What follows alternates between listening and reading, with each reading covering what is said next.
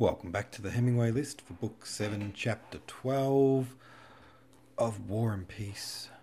Only one comment on today's discussion. Everyone must be busy. Nevertheless, these are the discussion prompts. What was your feeling overall from this chapter? Do you feel happiness for Nikolai and Sonya? Or, like some, did you feel a sense of doom and foreboding at some of the imagery present in the chapter? Nikolai briefly discusses discusses with Natasha the quarrel he had with their mother. Now that he has all but engaged himself to Sonya, do you think the Rostov fortunes are doomed? Do you see a way out for the family financially? Do you think Nikolai is being immature with this decision and not as considerate of his family's future as he should be? The chapter closes with Sonya and Natasha playing a game in which they use two mirrors that reflect each other in a manner similar to this Supposedly, doing this allows one to see omens or portents. Sonya sees nothing but lies and says she sees Andre lying down, but with a cheerful face. Natasha doesn't take this omen well. Do you think there is an element of for foresh, of fresh, of what? I don't know what fresh means. Fresh. Nah, whatever. I didn't write these discussion prompts. I sometimes I don't know what they mean. Actually, no, that's not really true. I always know what they mean, but I don't know what fresh means in today's uh, one. Maybe I copy pasted it wrong. Oh well. Four lost souls in a bowl. MVP of today's conversation because um, Four Lost Souls in a Bowl was the only person who made a comment. So you win today. Well done. Um, I'm really angry with Andre right now. Natasha has been my favorite character since I met her largely because of her joie de vivre and independent spirit, my joy for life. But now she's miserable because Andre has basically abandoned her. Just because the wedding has to be put off for a year doesn't mean he's not allowed to contact her or reassure her. If he's not able to visit, he should be writing, not just completely ghosting her, letting her worry herself sick. Yeah, that's a good point. Dick move by Andre. Bloody fool. He's a bloody fool. And, um, but also in saying that, it, it'd be so weird to date someone then without, you know, with only letters to communicate if they're not right there in front of you. And letters not even being always an option. Crazy. Imagine. Oh, excuse me. I'm tired. Let's read chapter 13. This is the last chapter of book 7. Soon after the Christmas holidays, Nicholas told his mother of his love for Sonya and of his firm resolve to marry her. The Countess, who had long noticed what was going on between them and was expecting this declaration, listened to him in silence, and then told her son that he might marry whom he pleased, but that neither she nor his father would give their blessing to such a marriage.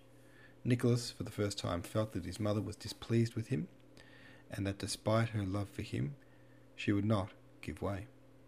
Coldly, without looking at her son, she sent for her, hus- her husband and, when he came, tried briefly and coldly to inform him of the facts in her son's presence, but unable to restrain herself, she burst into tears of vexation and left the room. The old count began irresolutely and to admonish Nicholas and beg him to abandon his purpose. Nicholas replied that he could not go back on his word, and his father, sighing and evidently disconcerted, very soon became silent and went in to the countess. In all his encounters with his son, the count was always conscious of his own guilt toward him for having wasted the family fortune, and so he could not be angry with him for refusing to marry an heiress and choosing the dowerless Sonya. On this occasion, he was only more vividly conscious of the fact that if his affairs had not been in disorder, no better wife for Nicholas than Sonya could have been wished for, and that no one but himself, with his Mitenka and his uncomfortable habits, was to blame for the condition of the family finances. The father and mother did not speak of the matter to their son again, but a few days later the Countess sent for Sonya and, with a cruelty neither of them expected, reproached her niece for trying to catch Nicholas and for ingratitude. Sonia listened silently with downcast eyes to the Countess's cruel words without understanding what was required of her. She was ready to sacrifice everything for her benefactors. Self sacrifice was her most cherished idea, but in this case she could not see what she ought to sacrifice, or for whom. She could not help loving the Countess and the whole Rostov family, but neither could she help loving Nicholas and knowing that his happiness depended on that love. She was silent and sad and did not reply. Nicholas felt the situation to be intolerable and went to have an explanation with his mother. He first implored her to forgive him and Sonia and consent to their marriage. Then he threatened that if she molested Sonia, he would at once marry her secretly. The Countess, with a coldness her son had never seen in her before, replied that he was of age, that Prince Andrei was marrying without his father's consent, and he could do the same, but that she would never receive that intriguer as her daughter. Exploding at the word intriguer, Nicholas raised his voice, told his mother he had never expected her to try to force him to sell his feelings, but if that were so, he would say for the last time. But he had no time to utter the decisive word which the expression of his face caused his mother to await with terror, and which would perhaps have forever remained a cruel memory to them both. He had not time to say it, for Natasha, with a pale and set face, entered the room from the door at which she had been listening. Nicholas, you are talking nonsense. Be quiet, be quiet, be quiet, I tell you. She almost screamed, so as to drown his voice. Mamma, darling, it's not at all so, my poor sweet darling, she said to her mother, who, conscious that they had been on the brink of a rap- rupture, gazed at her son with terror, but in the obstinacy and excitement of the conflict, could not and would not give way. Nicholas, I'll explain to you. Go away. Listen, mamma darling, said Natasha. Her words were incoherent, uh, but they attained the purpose at which she was aiming.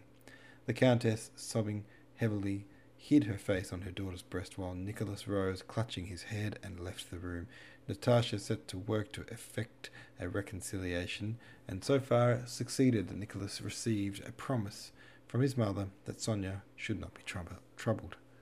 Should not be troubled while he on his side promised not to undertake anything without his parents' knowledge.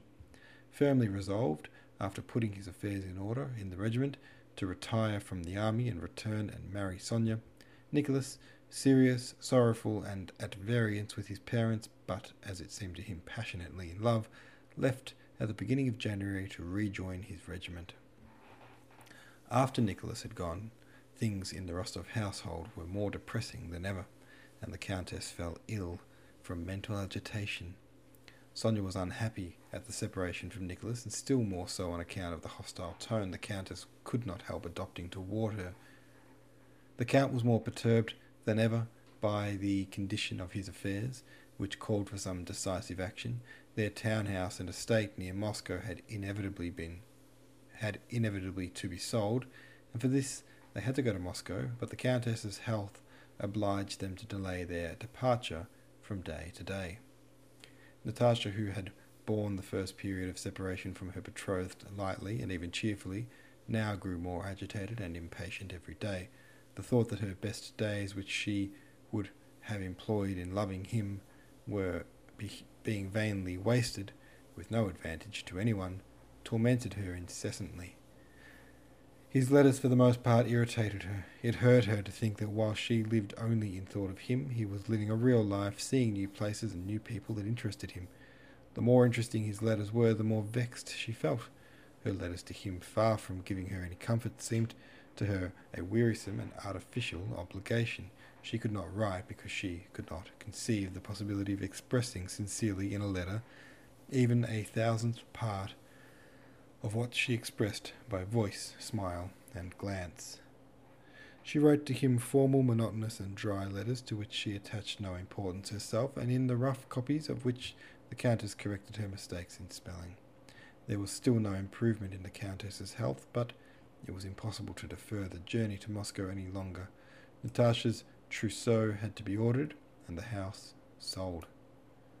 Moreover, Prince Andrei was expected in Moscow, where old Prince Bolkonsky was spending the winter, and Natasha felt sure he had already arrived.